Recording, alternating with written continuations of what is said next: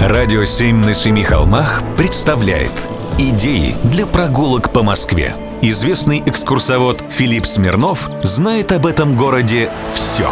Прогулки со Смирновым. Здравствуйте.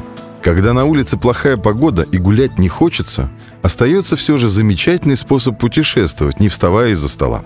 Открываете интернет-ресурс, посвященный старинным картам и планам Москвы, и пускаетесь в деятельное изучение.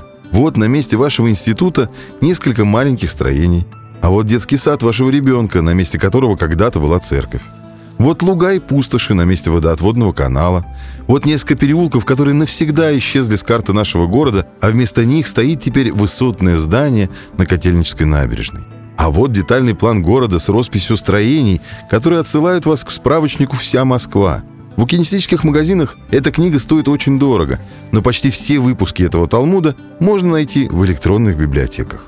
Я вот сам так нашел, что дом моих родителей на улице Жуковского был построен уже в конце 18 века, а после много раз перестраивался. Улица тогда называлась Мыльников переулок.